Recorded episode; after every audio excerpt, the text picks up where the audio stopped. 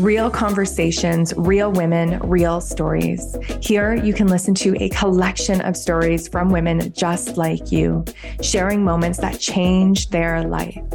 We believe that all stories should be celebrated, whether they are the happiest moments of your life, moments that left you feeling lost, or moments where you healed yourself again and again. We are here for all of it. Heal, grow, and connect with us. Welcome to the This Is We podcast.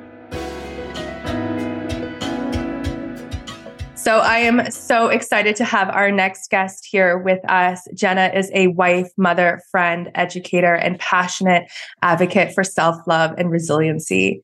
She has a love of learning and recently has found comfort in slowing down and taking time to move through life's transitions, both big and small. Jenna is a recent YTT student who has been moved to reach more people and help them realize that they deserve to feel well too.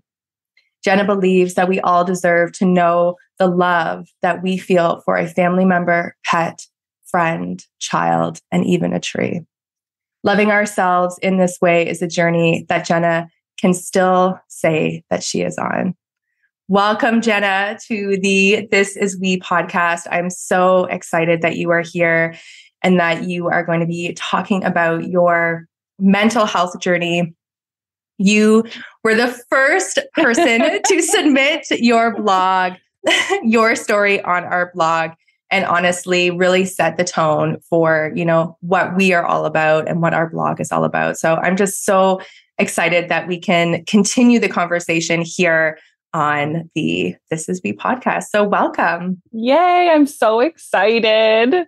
I was so blown away even when you came up with the We experience idea and then allowing me to share my story and be a part of it. It was like, just a full circle moment with conversations that you and I had had. And it was an opportunity that I knew was coming to me. And I kind of am starting to believe more in that now. So it's, uh, it's an honor, a true honor to like now almost a year later. Well, happy one year. Yeah.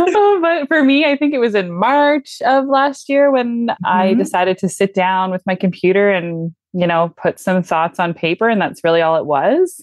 And uh, now we're here, and I'm I'm so excited and happy for you and what you've created. And if I can set the tone or pave the way for anyone to do the same, I commend them, and they deserve everything as I do.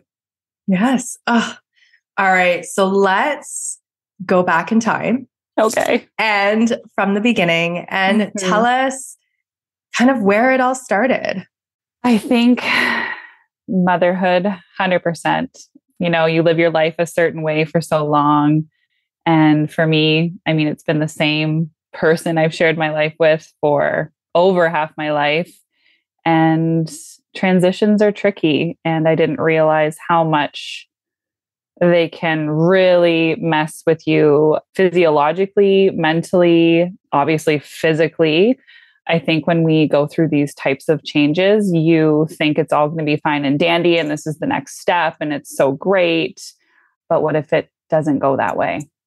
So I think what happened on my journey is I knew I had these bits and pieces of struggling here and there, but I wasn't really able to pinpoint how and why it all started. Fast forward into motherhood, and it all just mm. came very quickly and with high expectations of love and you know everyone's thinking you're going to be this most amazing mom and your your life is so perfect. But then when you start to feel like it's not you don't really know what to do. And it took me a really long time to figure out that things were not okay and that things needed to be addressed and sometimes your body just calls on you to stop. Mm-hmm. And two kids later, my body said no more. And unfortunately, I got to a point where I was on the brink of some awful things and I had to stop. Everything had to stop. It had to come to a full tilt stop in order for me to stay alive. So I decided to take some time off work very reluctantly. And if I hadn't, I can say right now, I probably wouldn't be here. So wow.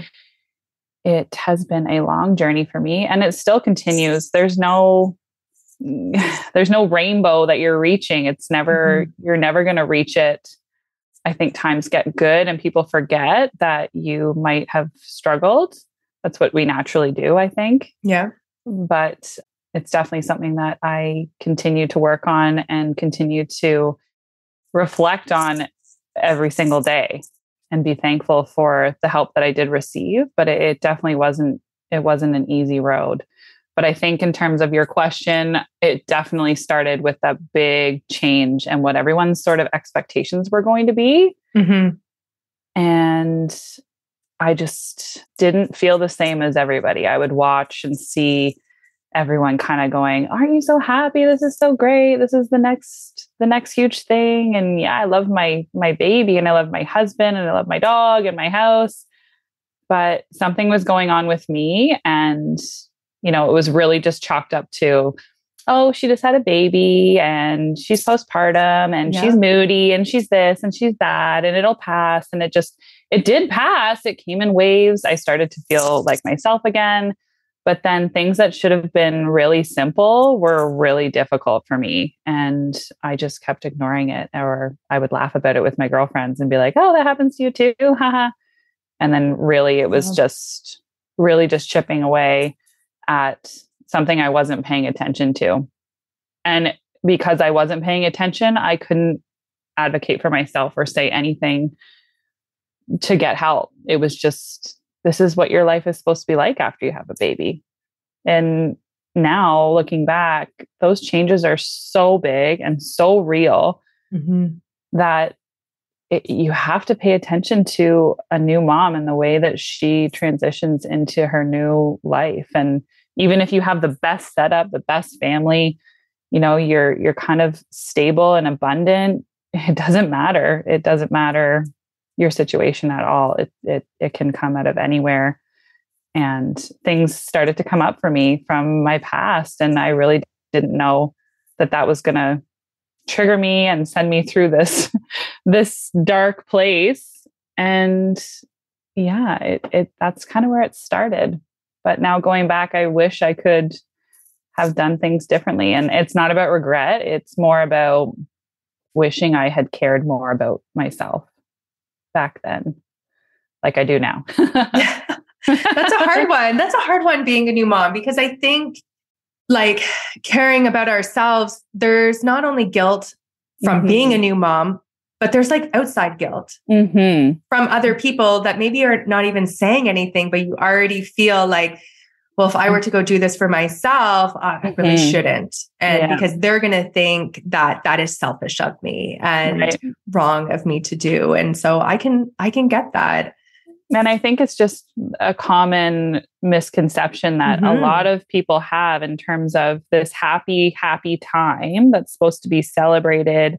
And, you know, you're so lucky to be able to have a baby, that kind of thing. I think that gets in the way of seeing what's actually happening to someone in their yeah. in their life and and what they kind of need afterwards you don't just go back to normal and carry on it's like this huge transition that mm-hmm. needs to be you know treated gently and and with kindness and you know we have a large family so it was very much you know where where do we fit in and i tried my best to make everyone else fit in and mm-hmm. and i kind of got lost in that and there's no blame there's no feelings of hardship with anyone who i care about but i definitely lost where i was supposed to be and and who was who was taking care of me at the time so it definitely it got away from me very yeah. quickly because we yeah. know how fast time goes yep clearly my kids are so seven and four now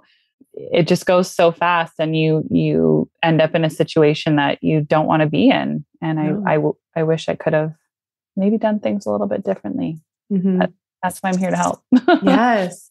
You know, it's the first, when you were talking, the first thing that came to mind when I was kind of thinking back about when I was a mother, or I still mm-hmm. am a mm-hmm. mother, when I was a new mom. And I remember I was, you with your belly. yeah. I was very, I was young and had yeah. no idea. My life really hadn't started yet. But I remember when my daughter was born and coming home and feeling the neglect. Mm-hmm.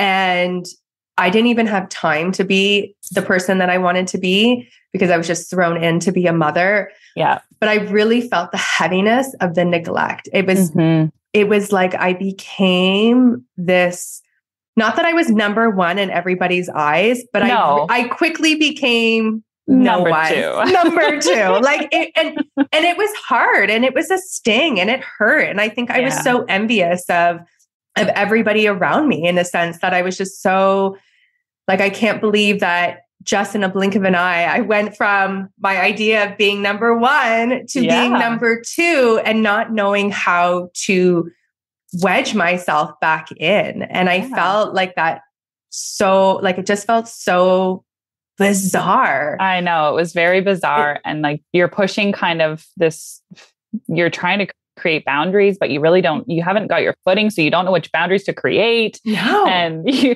you just know things you don't like and that's about mm-hmm. it but mm-hmm. then you just sound like a lunatic when you try to communicate it because you're yes. you're actually not your cup hasn't been filled back up yet your your adrenals are drained you you are just this blob of a, a yes. person and you're expected to make all these decisions and i'm like yes. i wish i could just go back and tell that girl you needed to do this and you yeah. needed to to say this to people and and really communicate a little bit more about what you needed mm-hmm. but babies are just so happy and and wonderful that they yeah. just they just forget i just had to navigate a lot of things that i wasn't expecting and i think you know, I thank the universe for my family and who they are, but it was really tricky to make the transition from like Jenna, the daughter, the wife, the friend, the teacher, to Jenna, the all those things, and mom. Yeah. Ugh. Oh, it's, hard. It's hard. It's not easy. and you were talking about the simple things and how you had said that you know, the simple things should have been easy to do. And yeah. I would love you to kind of dive a little bit deeper into that. Like, what were those simple things? Because I oh feel like God. there's a lot of people out there that can relate to that. Uh-huh. Or maybe Absolutely. don't even no i can i'm i'm going right back into my like memory of like being in the grocery store and literally like trying to talk to someone and i mm. was so depleted and so uh, out of touch with how anxious that was actually like that was anxiety that was full blown like having walking anxiety in a store and i would just try to power through and like try to talk to people but i I definitely was not connecting with the conversation. I was not looking anyone in the eye because I felt like I was shaking or having sort of a seizure type type sensation and going to the store was hard. I would analyze everything before I left. I would try to pump myself up just to do it. And it would only take this many minutes and you'll be back. And not that I didn't want to go because I enjoy going to the store and, you know, getting those things and crossing things off my list. It was just, this is hard. It's taking a lot of energy out of me.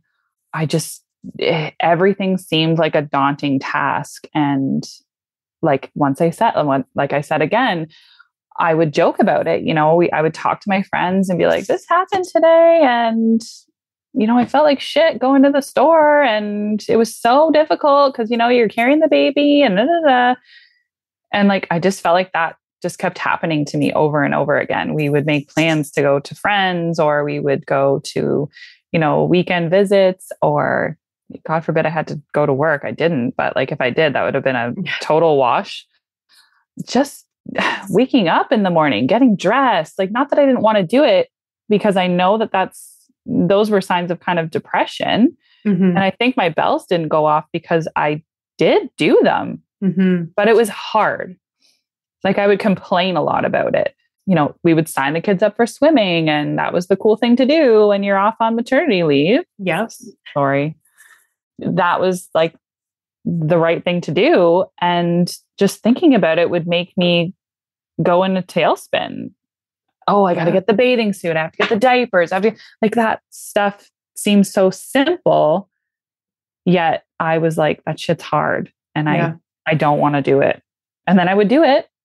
And no one would notice that I was having a hard time. And I just kept doing it over and Mhm. over again. You know, getting to my families for dinner and the bath, the bedtime, the pajamas changing, every little thing became like a hard task for me. And I just continued to do it. And I was probably moody and not pleasant to be around, but no one said anything because I'm a new mom and no one Yeah. wants to piss her off. So just leave it, right? Yeah. And they would, Um, you know, and it's often chalked up to, oh, she's just tired. Tired She didn't get enough or- sleep last night. Or, right, right. you They- know, they're treating you as if you're fragile. Yeah. And that just kept going for a really long time. mhm. And yeah, those were the simple things I had a hard time with. And looking back, I, it was crazy to think that those simple things weren't like a signal to me to say, oh, you're having a hard time with this. Maybe you should go talk to someone. Or, you know, there was never any flag of none of these things seemed alarming to me. It was just like, yeah, they're hard. I'm carrying on. Yeah. So you're kind of teetering between Mhm. hardship and and I'm all right.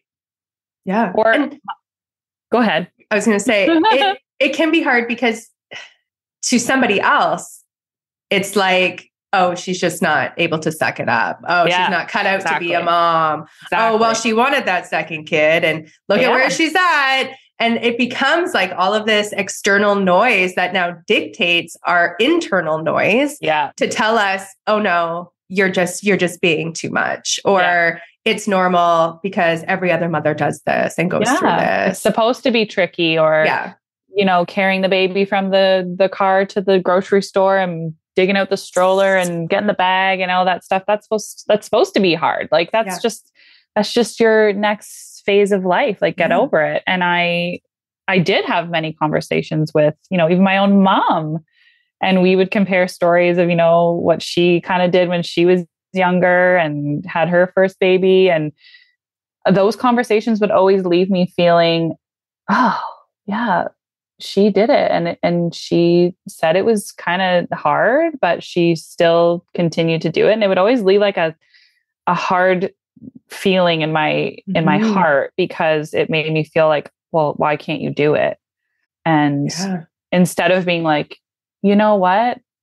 That's okay that you think those things are hard or you they are hard or like They are. just just just give me the validation and I Yes. did not have validation from any of those things until well after my second child was born. And I remember that being a game changer in terms of, you know, it came from my therapist, but like being fine with struggling with those things. And those things are really fucking hard. Mhm. And until like somebody of kind of power had the ability to tell me that those things were hard, I I was finally able to be like, yeah, they are. Instead, I always felt bad about them. Just like we said, like you ha- you have these conversations with people, and they might not naturally be trying to hurt you, but they definitely it didn't help. It didn't help my situation, and I couldn't articulate what I was feeling anyway. So it was Mhm. hard to even to hear that. So I I think I just started to shut down and and just not say anything because then Yeah. those conversations wouldn't happen. I could avoid it. Mhm. That's so funny because I was actually just thinking that. Like as you're Mhm. saying that, you're having, you know, talking to another mother or anybody and saying, you know, this is what's happening. And you and they're like, well, that's normal. It's it's hard to even say uh, that doesn't feel normal to me. Yeah, yeah, Because it's like you feel like you're it's almost like argumentative. it is. Like totally you're wrong. You're Yeah. you're trying to tell me I'm feeling this, but it's wrong. yeah, right? And then you're kind of like, do I even want to have this conversation because they just don't get it? exactly. And I And might you well just find your- quiet. Right. You find your people who might agree with you or could. Te- I've only ever had one person that feels the same way when I'm talking about those things as a as a mom because I didn't obviously find those people until later on. But there was only one person who would sort of be like, yes, like I feel that way too. And when you tell someone else and they tell you you're wrong, they're an asshole. Like, and then I was like, okay, this is just letting me hold on a little bit longer. Mm-hmm. But definitely, I wish those conversations had gone a little bit differently because I feel like I would have been given the space to feel sad about myself mm-hmm. and how I was having a hard time going and doing those simple things. So, it was a lot of no just like that's what you're supposed to do and that's mm. how that's how your life is supposed to be and when i did it it was fine and once i learned about you know how anxiety works and how our life works that's not how you did it 40 mm-hmm. years ago mom yeah or or mother-in-law like you don't know like you the way that you say like things I did that when I was this age or I did that when I had kids, it is entirely different than how we do it now. Yeah. It's and a different world. It's such a different world. And I even think of that now being a mother, like my daughter's 15. Yeah. And I even say to people that are having small children, like I I can't even compare mine to You're yours not. because it's it's such a different world we live in. There's so much different external things that are happening. Absolutely. Um, like technology, technology, and everything. Did you have like, a Wi-Fi monitor? Like. I didn't. I didn't. like I like we had nothing. Like we twenty four hour access to your to your phone yeah, I, with your like, baby. Like you're watching it that much. Uh, even. I seven years ago didn't have that. No, I didn't even have Sophie the giraffe. so let's put it in perspective. Like She's we, not as big of a deal as you think she is. Thank God, because I thought I missed the boat on her. she just no, she just grows mold and gives people colds. yeah, that's oh, perfect. I didn't need her, but it, I couldn't even imagine, you know, what yeah. a mother has to go through right now. Like I couldn't even compare my story to somebody else's because I just think it is so yeah. so different out there. And, and just, I, yeah, I feel like that's partially why I feel so inclined to, you know, when someone tells me they're pregnant, I'm like, come here. I just want to talk to you for a second. Like, I just want to whisper in your ear and tell you that you're going to be okay and you know if you mm-hmm. if you have a hard time with those simple things you call me and I will validate those for you yes. because sometimes you just don't have those those people to do it for you no and if all you're hearing is buck up and that's just the way yeah. it is you can't survive like that and that's no. proof no, you can't. And I loved how you mentioned your therapist and how she was kind of like a power figure kind of in all of this and kind of gave you kind of it pretty much gave you the permission to mm-hmm. feel what you needed to feel and, and validate everything. Yeah. And I kind of want to talk about, you know, not necessarily your therapy journey, but just getting to therapy because I know for myself, for myself getting into therapy, it took months. Like yeah. I knew I needed it, but like Same. to even just open my laptop and look I for know. a therapist on Google was like so overwhelming. And I know, and people say it so easily, like, oh, just go to therapy. That's oh, have easy. you been to therapy? No, because no. like even just getting in the front door to see a therapist is is so hard internally to struggle with. Mm-hmm. And it mm-hmm. wasn't even like I was upset that I had to go. I knew I had to go. I just couldn't get there. And um, how daunting can it be to oh, think about who am I actually going to talk about these things with? Yeah. It's like looking at like a Where's Waldo scene of like, is that guy gonna be good? Like is is she is she gonna even have a nice voice? Like there's so many aspects that go into it. And I never say that to anyone. Go just go to therapy yeah. or like nonchalantly let that roll off my tongue because it is a difficult process. Mm-hmm. So many people are struggling to even get one, let alone one that they like or feel comfortable with. So, I like perseverance is obviously a huge thing. If someone were to ask me, you know, what's your advice on getting a therapist or where do I start?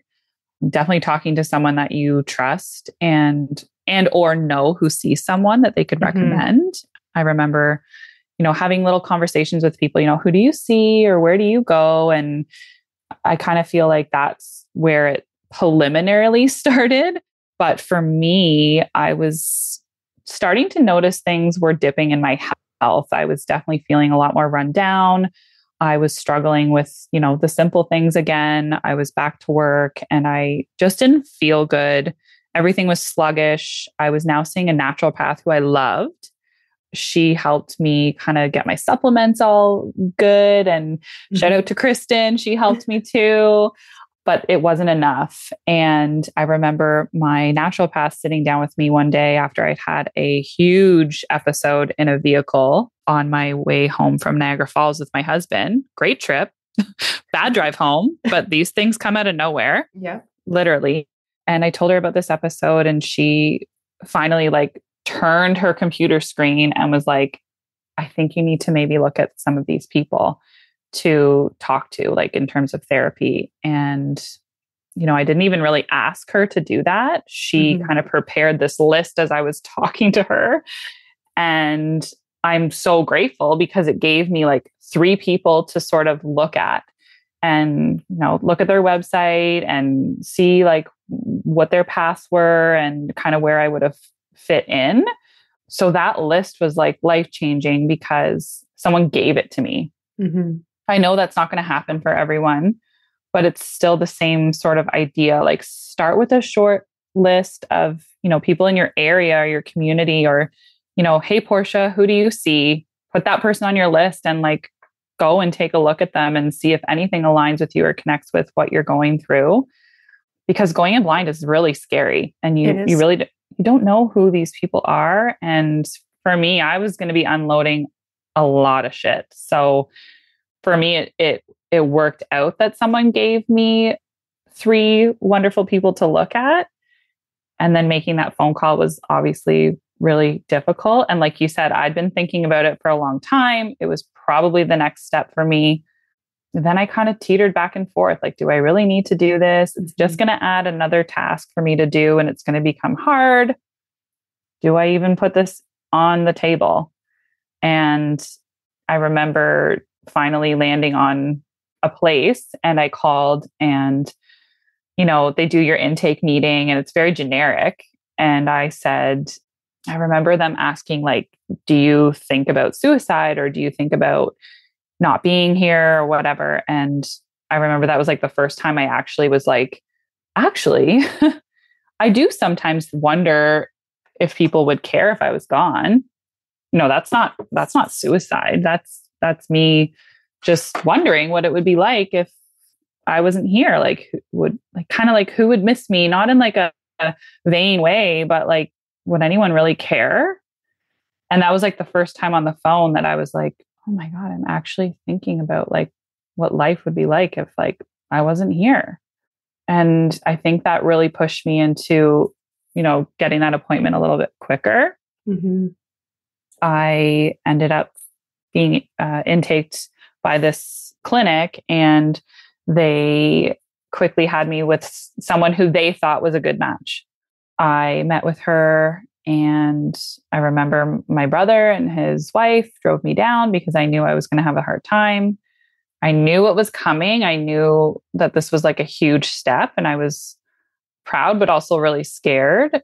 And we had a great session. I told her things that I had been seeing, things that I'd been saying, some of the symptoms that I was feeling. The appointment seemed really great. Mm-hmm. And I was at school just probably a couple weeks later because I was scheduled to see her again. And the clinic called me and said, Your therapist has had a family emergency and can no longer see you like for for forever like wow so i remember standing on the stairwell in the school and just being like oh, what the fuck am i going to do now mm-hmm.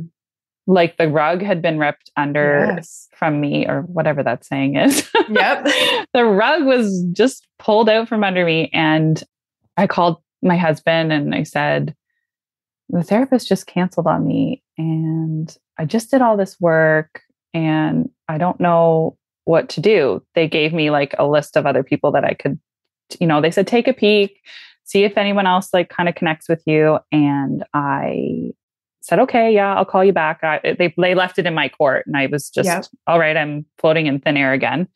Yeah, uh, right at square one.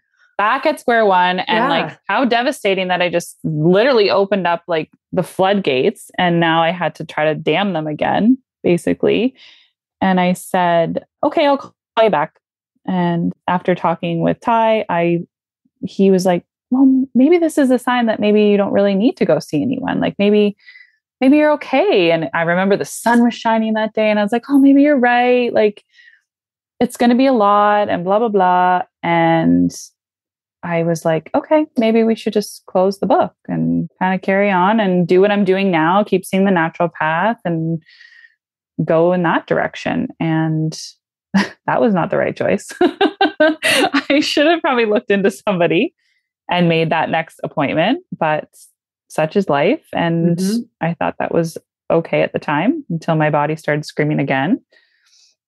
And it wasn't until I actually experienced a lot of disassociation and a an episode in my vehicle again and I called that clinic like it was 911 Wow. and I said, I had an appointment with this person and they asked me to look into other therapists, but I need to see someone like tomorrow or like I'm going to Southlake. Mhm. And the clinical director called me back that night. I remember I was alone with the kids and she said, I can see you tomorrow. And I said, I I think that might be like a too late situation. Like I need, she said, just she talked to me on the phone. I didn't even know this person. And she's listening to the kids screaming in the background. And she said, just hold on. Like just hold on until tomorrow. I can see you tomorrow. And if she hadn't have called me, I definitely would have driven myself to the hospital. Probably wouldn't have driven had someone driven dri- drive me because I was just in such a state of being totally disconnected from the world in general. And she sat me down in her office that first appointment, didn't ask for any of my background information she just said, you know, I'll I'll walk you over there. I will take you over there. My clinic is actually right beside Southlake. so it was it was ideal. It it kind of worked in her favor. And I said, okay, like let's go. And she said, why don't you just sit down for a second and we'll talk? And she just got me to to backtrack on those first those couple of days prior to seeing her. And I said, Mhm. this is what happened. I envisioned myself walking in front of a car and that was it i'm i have no control i have nothing there's i can't be near my children i i don't know what to do and she said jenna do you want to do that do you want to walk in front of a car and i said absolutely not. She goes well i can tell you right now that you have a tiny glimmer of hope because that is a intrusive thought. It's not actually a suicidal action. So we can we can work together and we can go forward. And i think that was my first little string you know when you're kind of imagining Mhm. hanging off of a cliff it wasn't a rope it wasn't it was it was definitely like the tiniest string and then i feel like she saved my life i don't really know what i would have done if I hadn't gone to see her or she had called me that night. Wow. It wouldn't have it wouldn't have ended up well and I feel like everything was pointing to maybe that happened for a reason and then I landed in her care. Mhm. I don't want I don't wish that sort of to happen to anybody in that way, but sometimes it has to come to a point where you kind of fall into therapy or you Mhm. fall and let yourself fall into it. Mhm. I love how you said that. Let yourself fall. Yeah. Because there can be so much resistance and heel digging. And I remember just having the conversation with my husband. I'm going to go to therapy. And I remember him saying, This isn't a forever thing, right? and I'm like, uh, it kind of is. Yeah. So, do you give oil changes to your car? Mm-hmm. yeah, it's not a Forever. forever thing though. it's just like the one time when you buy it, you get one. Yeah. It's truly, it's, I mean, I, I wish everyone could find a match and mm-hmm. someone who makes them feel the way that I have felt. I'm very lucky and very thankful to the person who has helped me um, heal and be on this journey. I wish it was more accessible for people. I wish that people didn't have to dig their heels in or question whether they should make that call. I wish therapy for everyone because there's some amazing human beings out there who can who can help us and like yeah. just like medicine she provides something for my body, my mind, mm-hmm. everything in order for me to be okay. Yeah. Oh, I love that. Yeah. yeah. Oh, it's such an incredible, inspiring journey that you have. Yeah. I I truly walked. Yeah. I truly think that it was just a right time, right place kind of situation, but also I was already doing the work mm-hmm. too. So that has to be kind of I I said I try to celebrate myself and like I got I got myself there. And for anyone who knows about the idea of therapy, it takes a while to decide. And yeah then it takes a little while to decide whether you're actually going to be honest with yourself. That's true. That's true too. It took me a bit. I was just like, I want to tell you something, but I don't think I'm ready today. See, whereas in my experience, because I was, I had my back against the wall and I felt like I was trying to actually stay alive in, in a way, I had no choice. Mm-hmm. I had to open up. I had to tell her the things that I was seeing. You know, I was having visions of childhood trauma that were coming up in like when I was bathing my kids or struggling deeply with, you know, this unprocessed part mm-hmm. of my life. And I knew I had to tell her what had happened to me in order for her to help me. And I, mm-hmm.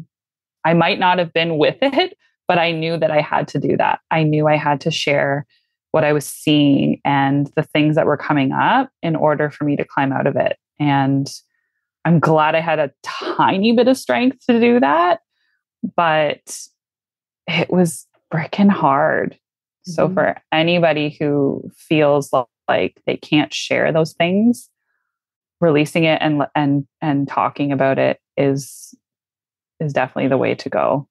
Do not hold that shit in because it's it comes back at the weirdest points. And now mm-hmm. going back, it makes sense. I had my own children.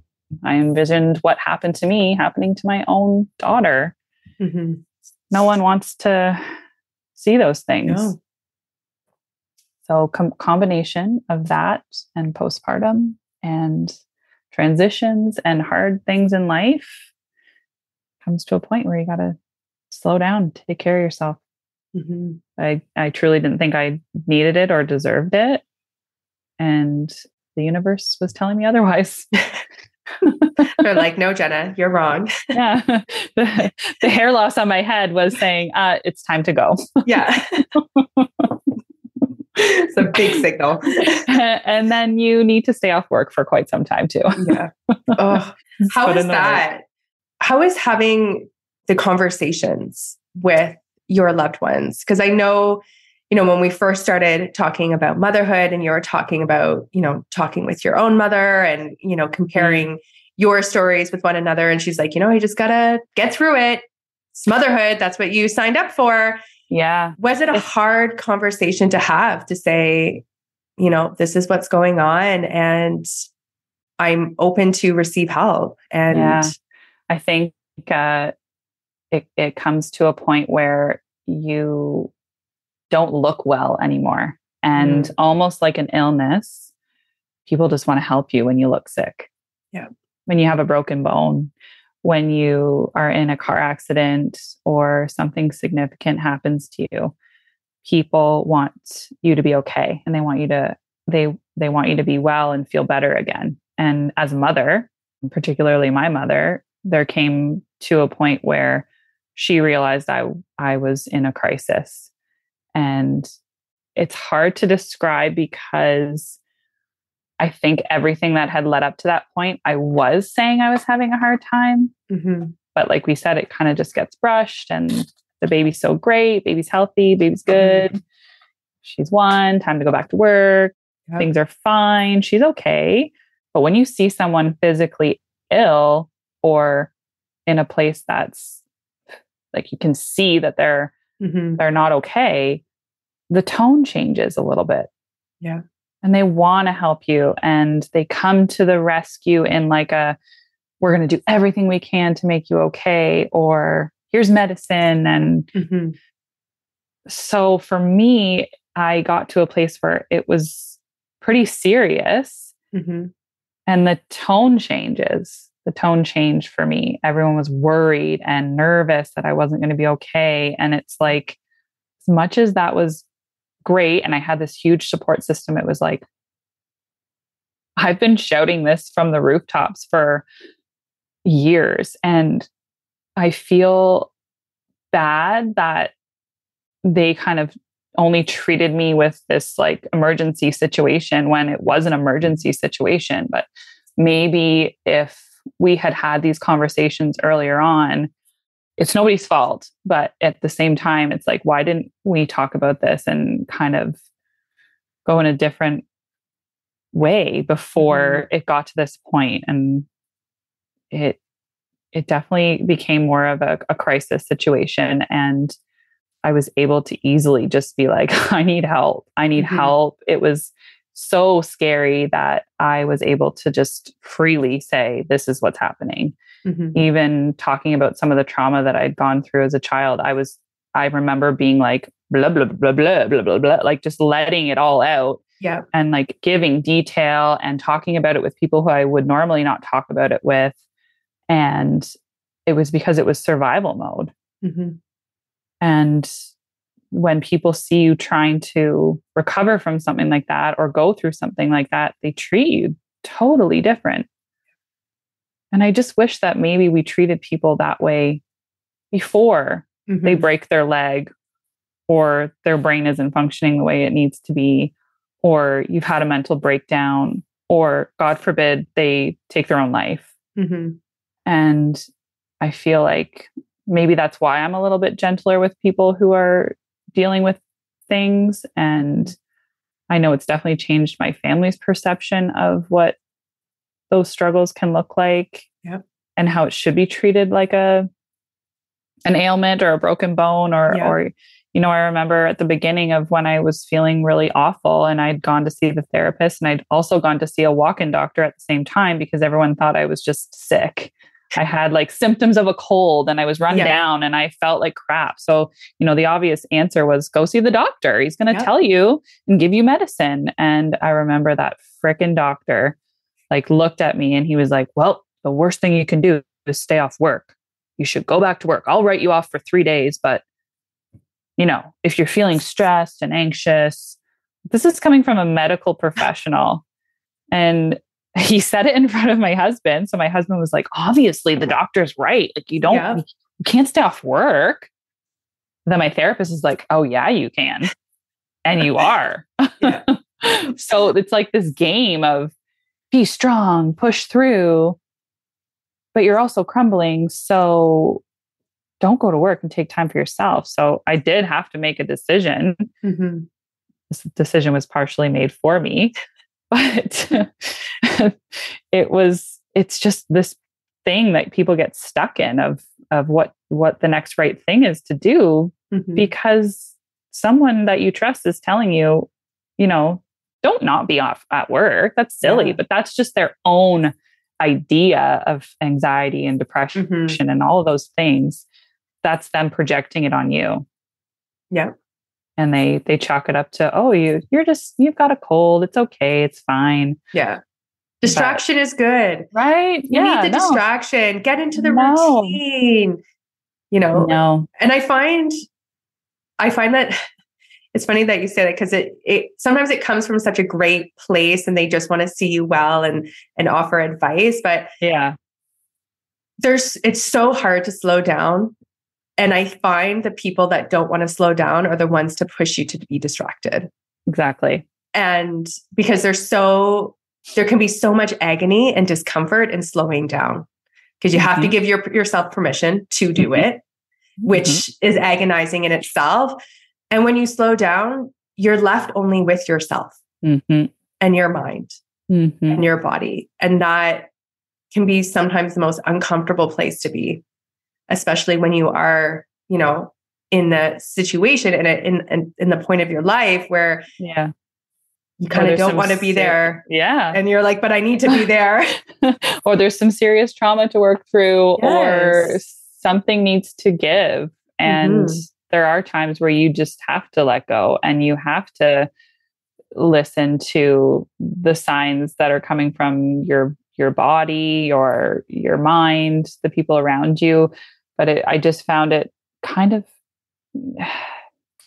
concerning that mm-hmm. it's you're not taken as serious until there's a physical yeah. symptom. And afterwards it it it was great to have that support. Mm-hmm. but it was almost like too little too late kind of thing. Yeah.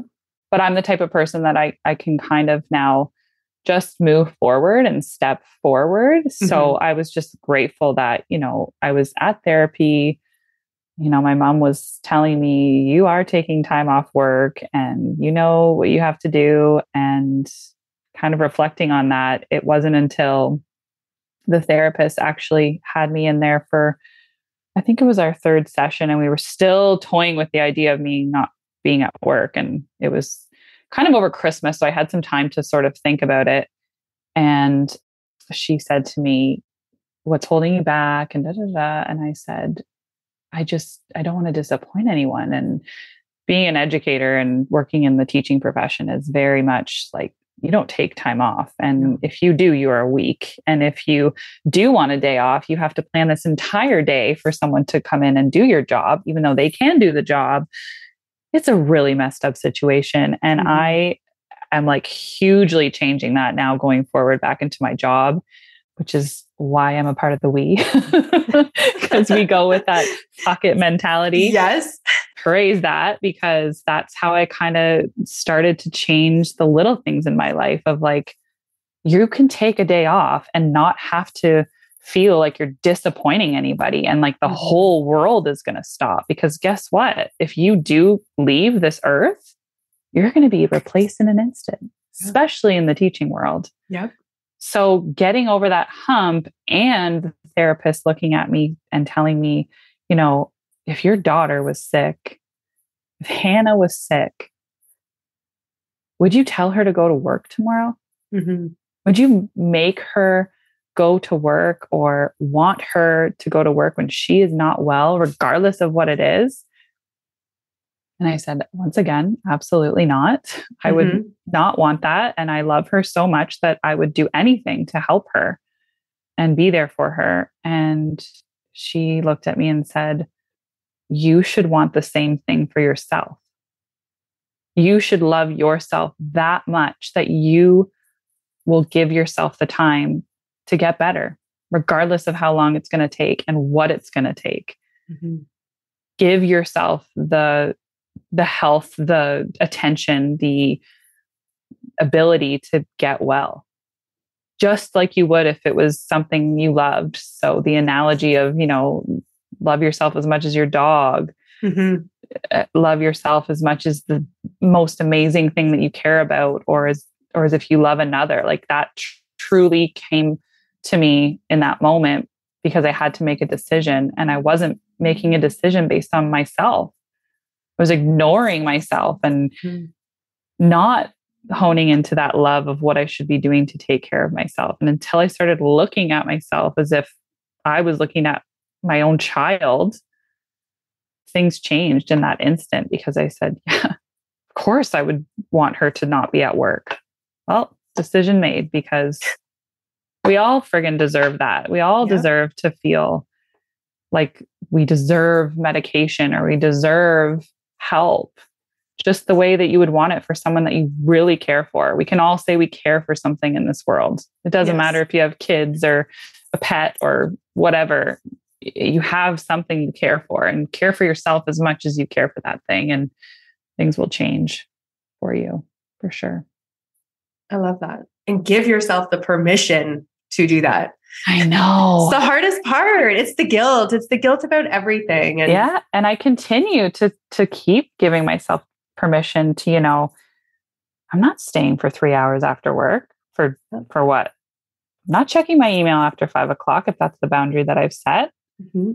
Because I deserve time. I deserve a break. I deserve a lightness in my load. And it's taken me a really fucking long time. And I'm glad I've figured it out now, you know, being in my 30s, because I could be in my 50s and be like, shit, I should have really been doing this differently. Why is this just coming to me now? I'm so glad. So these are the things that I can find gratitude in. Mm-hmm. And spread to other people. I mean, now people are catching on to me at work. They're like, we're going to do it Jenna style. We're going to do it. Come and sit down in Jenna's office and she'll tell you how she does it. And then, but they're curious. Mm-hmm. They're curious about it because they don't want to push themselves. They don't want to no. feel like shit when they call into work. No. They want to try to take something from what I'm saying and change things. So it's kind of neat to see like mm-hmm. the more I'm open to like how I've made these little changes, people are like, "Oh, well, you know, how how did you do that?" Or I'm like, "You just do it. Just do it. you just leave. You just leave the job at the job and then yeah. you come home and you pay attention to the things that are actually important in life. Yeah. And your life will be slightly better, I promise. Yeah. You won't even think about that job. and it'll be uncomfortable the first few times. Like, and just totally. don't. It's like any habit. It's like a habit. You kind of just it have to stick habit. with it and Absolutely. be uncomfortable with it being uncomfortable and redirecting yourself when you kind of feel like you're kind of falling off the path a little bit. Floating away. Yeah. Yeah. You're just like, oh, I should just go answer that email. No, no, no, no. Sometimes I'm like that. And I'm like, I'll read it, but I won't respond to it. okay. I'm going to give you half halfway portion. I'm meeting you halfway on this one, but we're not going to respond to it. Or you know who it's from. Probably not going to feel great reading it exactly. After. Let's just read it tomorrow. yeah. Let's just push it again until tomorrow. Until tomorrow morning. Let's not ruin the night. Like tomorrow's my, problem. My girlfriend uh, gave me this advice: never check your mail on Friday. Don't no. ruin your weekend. No. And I and it kind of just stuck with me because I feel like it's yeah. for anything. it's gonna be there on Monday and yeah. piss you off then, right? Exactly. Why, so why ruin your weekend. Yeah. I know. I ruin I'm it. Totally taking that into my life these days because it's just it's just the way we're supposed to be. We're not supposed to be wired 24 hours a day. No. We're not supposed to our first title is our name, not not your job and your yeah. you know, like and how much stuff you do in a day or oh, or how many tasks you can accomplish yeah. and you know, I've even chalked it up to there's like this notion i feel like going through you know post secondary school and like you're not actually a successful person until you land that job that you're you know using your degree for or as a teacher, you're not actually a good teacher until you have your own classroom and you and you work full time hours and you know you're a permanent employee. There's like this really stickiness of like being a casual supply teacher, you're not a real teacher. And it's like I own that now. I'm like, I only work half the day. Yeah, I'm a part time staff and I have so many other things I want to do with my life. So that's how I move through my struggle with what you're supposed to do and how yeah. what it means to be successful. I've definitely moved past that. And mm-hmm. I, I feel like I've got the upper hand because yep. I don't work the whole day and I don't mm-hmm. work in one class. I get to be with multiple students and reach multiple lives on the daily.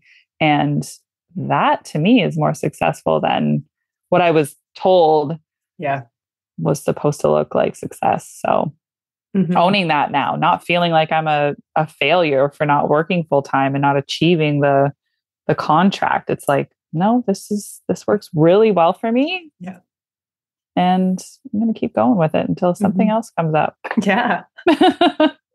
like teaching yoga. Yeah, girl. See, yeah. I knew I knew there was something else in there. some, something else for me. You know, my arms are wide open. Give it to me. I don't care. I'll try it out. Yeah, open to receive. And I have the time to do it when you yes. have when you have that ability. Because everyone would say, you know, what do you do with the rest of your day, or what do you? Well, it could be filled easily with all the things yes. that involve with you know doing the household stuff but there was always this little voice in my head that was like there's got to be there's got to be something else yes mm-hmm. i love helping people i love kids and teaching and education but not full time in a public school situation yeah. there's there's something else mm-hmm. and i mm-hmm. haven't quite figured out what it is yet and that's okay yeah so my last question to kind of end off our yeah. conversation is after after everything how has your view on life changed? Oh, deep, Portia. I know. it's a big question. It is a big question, but I think my view on life is you mean I I hope it doesn't have to flash before anyone's eyes, but when it kind of flashes before your eyes, you you cherish it that much more and I think that if we all could cherish it just a little bit more, we'll notice that they're the good is what keeps us going. Mm-hmm. As people, we sometimes forget to to care for ourselves and love ourselves like other people do and we need to do more of that and we need to say fuck it and just do it i've done that at like at least three times since feeling a little bit more like myself you know book the trip go within your means, obviously, but spend the time with the people who you love and care for and be open to new relationships and friendships and connections. And for someone who struggled through anxiety and depression and postpartum, um, one of the biggest things I noticed was I didn't look people in the eye for a really long time and talking, having conversation. And now I purposely try to do that because it was something I struggled with for so long. So spend the time, talk to your loved ones, your children, think about those smells, those tastes, those feelings, and take those with you as the important stuff. Everything else is kind of 2nd mm-hmm. because it can be gone in a second. And if we kind of just keep looking at all those little things. I know it's so cliche to say, like, enjoy the little things. Like, everyone says that, but like, truly, like, even when it was cloudy the other day, and I think we were talking about this, like, oh, the darkness, I can't do this anymore. Like, this is the first time in my life where I've actually been able to be like, there's still sun behind there. Mm-hmm. Oh, yeah. Like, you remember that conversation? Right? Like, you can't yes. see it, but it's, it's there. there and that's pretty beautiful too. Yeah. Like it will shine again. It will move again and break open and hit you in the face and make you feel warm. And that's kind of like the holding on thing. It, you can mm-hmm. have hard moments, you can have hard things, but just hang on until that breaks or the mm-hmm. next wave comes or whatever it may be, whatever analogy you want to cling to, but something is always going to come. It's going to float by. You're going to be okay. And there's people who really care about you, especially yourself. Yeah. Go hug yourself. Go hug yourself. Valentine's Day. It is. It's important. care oh. about yourself. Oh.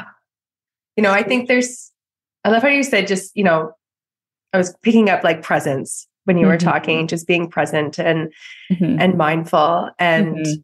I just love that. And I know I and I love it because I I lived it and I live it. And and I remember when I had to slow down and being more present really allowed me to enjoy yeah. life it really, really allowed me to enjoy all of the simple things that yeah, like, probably filled my cup up and filled my soul far more than some of the external big things that I really felt were absolutely. important. And so I just loved how you just mentioned that because I think yeah. I just think it's so important. Stare at the details of your your pet's face or Yeah. your, stare at the details of your husband's face or when you when you like him. Yeah. Who's not pissing you off? He's not pissing you off. But there are those Mm. times. So like not just letting it slip by and really look at the details of those things because they're they're pretty fucking cool and pretty Mhm. awesome and they can keep you going and you just have to kind of do what's right in front of you Yeah. the next the next right thing Yes. it's my new motto Is your motto. I love it. yeah. Well, Jenna, thank you so, so much. I absolutely just love you and your story and just how brave you are in in sharing it because it's not it's not an easy story to share.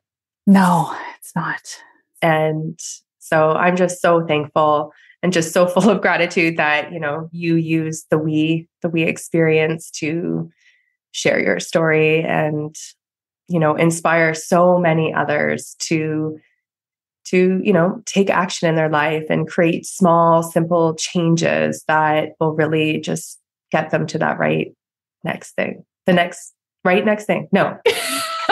Fuck, I was on a roll too. that's okay the okay. next the next right thing the next right thing. But anyways, thank you so You're so so, welcome. I'm so happy to be a part of even just a small part of what you're doing. I think that we share a lot of similar bumps and and bruises, but um, we can come together to create some really cool changes and just spread this feeling of gratitude and love towards your community and what you've created. And don't you forget that you've you've made this space for people. And imagine I can't imagine I can't imagine not being able to share this. Like it's changed my life in order to move forward. And you made that happen. So thank you, Portia. No. I go cry now. a good cry. A good sunshine cry. a happy cry. Happy cry. Full circle, girl. Full circle. Well, thank Mhm. you. You're very welcome.